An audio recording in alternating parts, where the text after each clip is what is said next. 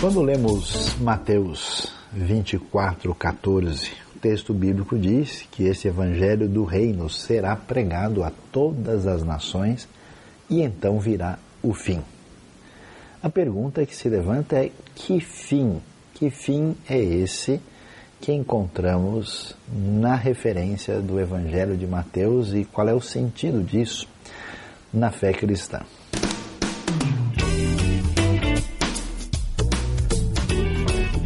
Muita gente, talvez, quando pensa em espiritualidade, em fé, em religião, em Deus, em Cristo, em comunidade de fé, talvez imagine a coisa de modo muito psicológica ou apenas do ponto de vista sociológico, em que medida eu tenho paz interior, em que medida eu posso ajudar as pessoas à minha volta, mas a visão bíblica ela é muito mais ampla. Ela vai nos dizer que Deus, Ele é o Senhor do Universo, esse Senhor que é dono de tudo, né? Do Senhor e a terra e o mundo e os que nele habitam, esse Deus que é, criou os céus e a terra. Nós temos aí o Salmo vinte e quatro, começo do livro de Gênesis, mostrando que Deus é o Senhor do espaço. E esse Deus que traz salvação, que atua no nosso coração, que nos dá referência ética e de convivência, esse Deus extraordinário também é o Senhor da história.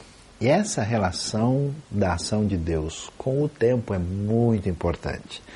Desde a Bíblia hebraica, do Antigo Testamento, nós lemos as diversas ocasiões quando Deus agiu no eixo da história para trazer salvação ao seu povo. Deus liberta o povo do Egito, aí com a sua mão poderosa e trazendo salvação e libertação. Esse Deus interfere na história, abençoando a nação de Israel quando chega na terra prometida, nas diversas ocasiões quando são atacados. Esta ideia da ação divina, dessa intervenção do Deus que não é apenas uma referência distante, abstrata, mas o Deus que age na história se desenvolve na Bíblia até chegarmos à ideia de que Deus nos visita. Ele é o Emmanuel na pessoa de Cristo Jesus. Mas a pergunta é: até onde vai essa história? E a Bíblia então nos diz que a vinda de Jesus se encaixa nesse eixo da história. Ele é o cumprimento de uma série de profecias, de expectativas. Ele é o rei que chegou para trazer o reino que começa dentro de nós, proclama a salvação, apresenta a missão que deve alcançar as nações, mas um dia chegará o desfecho. A história tem sequência, ela tem coerência, ela tem propósito e ela tem um ponto final, um ponto chamado teleológico. Ela chegará à sua referência última. Esse estudo daquilo que acontece naquilo que a gente chama os últimos dias, os últimos tempos, é aquilo que a gente chama de escatologia, o estudo das últimas coisas. Olhando para o Novo Testamento, a gente descobre o quê?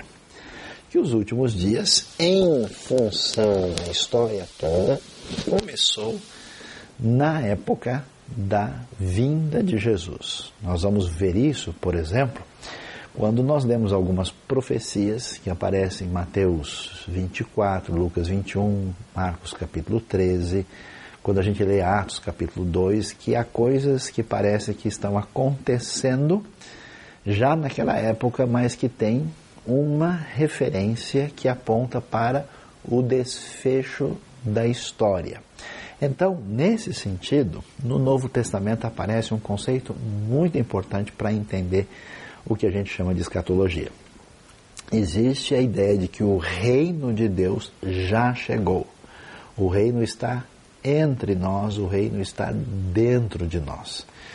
Por causa disso, não só a gente celebra o reino, não só nós comemoramos a chegada do Messias, mas a, uma das grandes funções desses discípulos de Jesus é, através dessa realidade do reino, fazer do mundo um lugar melhor, fazer com que os valores do reino, fazer com que essa mudança trazida por Cristo Jesus seja uma realidade que confronte o pecado, o mal e a injustiça nesse mundo. No entanto, esse reino não veio e nem virá de forma plena pela força humana. Esse reino virá com essa intervenção divina no final dos tempos, que a Bíblia chama de a segunda vinda de Jesus. A ideia de que Jesus volta física e visivelmente para estabelecer o seu reino e agora virá como juiz para definir o ponto final da história. Então é interessante que existe o que a gente chama de uma tensão no Novo Testamento. É a tensão entre o já, ou seja, o reino já chegou, e o ainda não. O reino ainda não chegou plenamente, ele virá. E o povo de Deus, a comunidade da fé, deve viver nessa tensão, atuando de uma maneira para que o reino esteja presente, e aquilo que é o ensinamento das Escrituras do Senhor Jesus seja a realidade na comunidade da fé, e que isso influencie positivamente o mundo, ao mesmo tempo em que sabe que as coisas serão complicadas e que o reino deve ser aguardado com expectativa, com a famosa expressão Maranata, ora vem Senhor Jesus, quando o reino se estabelecerá plenamente. E pensando sobre isso, o que é que a gente pode imaginar em termos de escatologia? Na verdade, o assunto é difícil.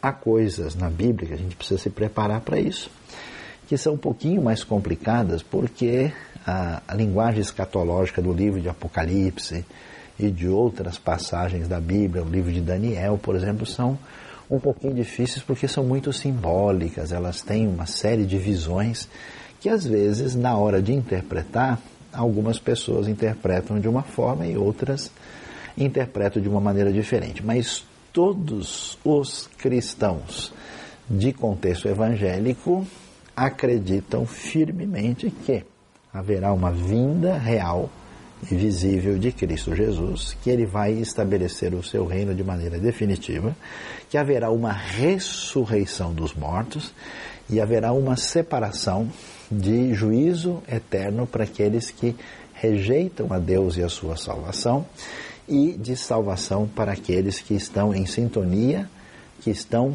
em sintonia e aliança com Deus, conforme os ensinos da Escritura Sagrada. E pensando sobre isso, a gente vê algumas coisas interessantes. Jesus mesmo e alguns escritos de Paulo dão sinais para a gente a respeito de que a gente deve prestar atenção, dizendo que aquele dia final se aproxima. E algumas coisas merecem atenção. Por exemplo, nós vamos ver, especialmente no texto de Mateus vinte e quatro, mas também olhando primeira Tessalonicenses dois, ah, vendo também a segunda carta de Pedro, ah, quando no capítulo três da segunda carta de Pedro nós vemos algumas coisas que dizem, por exemplo, que haverá grandes manifestações de ordem cosmológica, aumento de terremotos, de desastres naturais, como se a criação tivesse numa espécie de grande convulsão.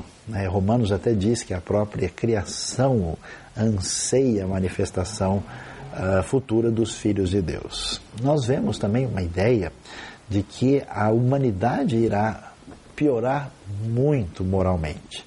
A ideia de que haverá uma espécie de decadência e que, se os dias não fossem abreviados, possivelmente ninguém uh, se salvaria. Que haverá muito ensinamento falso, surgirão falsos cristos, falsos profetas, enganando muitos, e que esse momento vai coincidir com uma expansão do Evangelho pregado a todas as nações. Observe como esse cenário se delineia diante de nós. E uma outra questão muito interessante é a maneira como Jesus se refere à nação de Israel. A ideia é de que a redenção de Israel, porque a fé cristã, ela, ela surge, na verdade, como filha de Israel.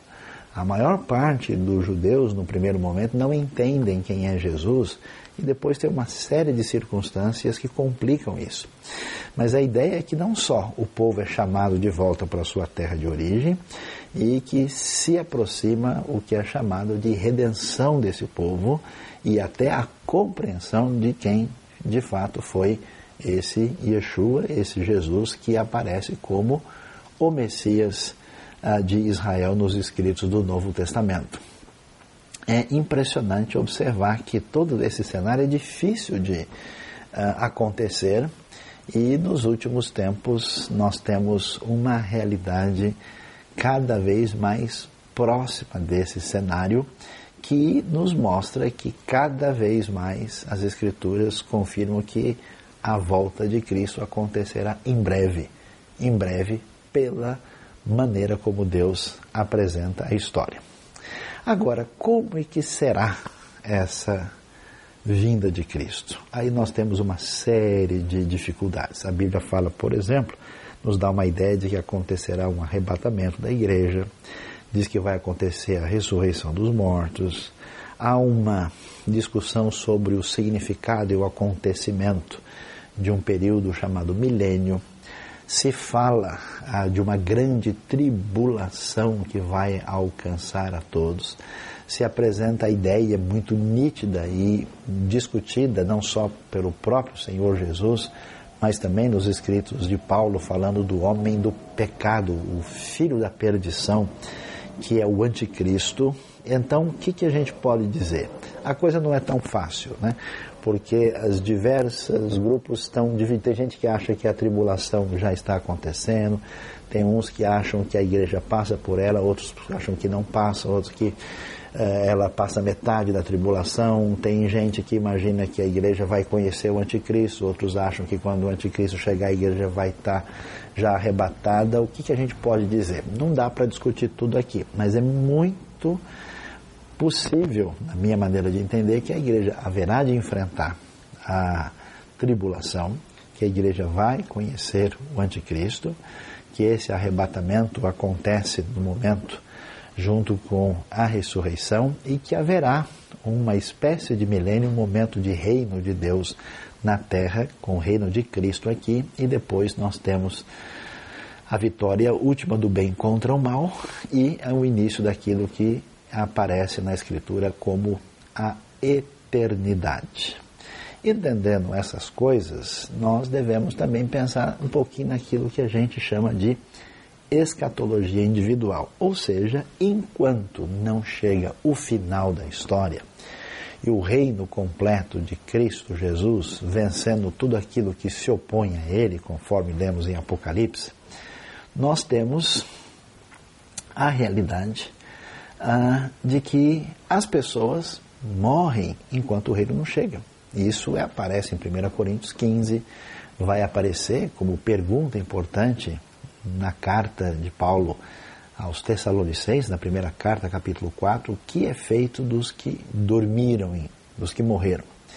E nós vamos ver que a Escritura nos aponta uma ideia de que a pessoa que morre longe de Deus está afastada de Deus, e a sua parte espiritual, sua alma e espírito estão numa situação de sofrimento e distanciamento de Deus como consequência da sua vida. As pessoas que morrem na presença de Deus estão em descanso com Deus. É mais ou menos o que a gente pode ver ali na famosa, famoso texto de Lucas dezesseis, do rico e do Lázaro. Só que isso ainda não é o momento definitivo da redenção, porque haverá ressurreição e haverá o julgamento final. Então, os salvos ressurretos estarão no reino de Deus, e aqueles que não são salvos, que romperam com Deus e mantiveram essa postura, estarão perdidos é, numa situação de sofrimento eterno, conforme diz a Escritura. Por isso que a nossa relação com Deus é algo tão sério e tão importante, especialmente quando a gente entende que a salvação é de graça e pela fé na pessoa de Cristo Jesus. E na eternidade, haveremos de servir a Deus, cada pessoa recebendo por meio daquilo, ah, em, em conformidade com aquilo que fez por meio do corpo, como diz primeira Coríntios, recebendo o seu galardão, a sua recompensa, e preparando a sua vida futura a partir da vida que teve aqui. As coisas são difíceis, exigem mais estudo. Eu aconselho, inclusive, você acompanhar os estudos nessa área que nós temos na nossa comunidade. Que Deus nos abençoe a todos e que a gente possa, junto com a Escritura Sagrada, dizer Maranata, Ora vem, Senhor Jesus.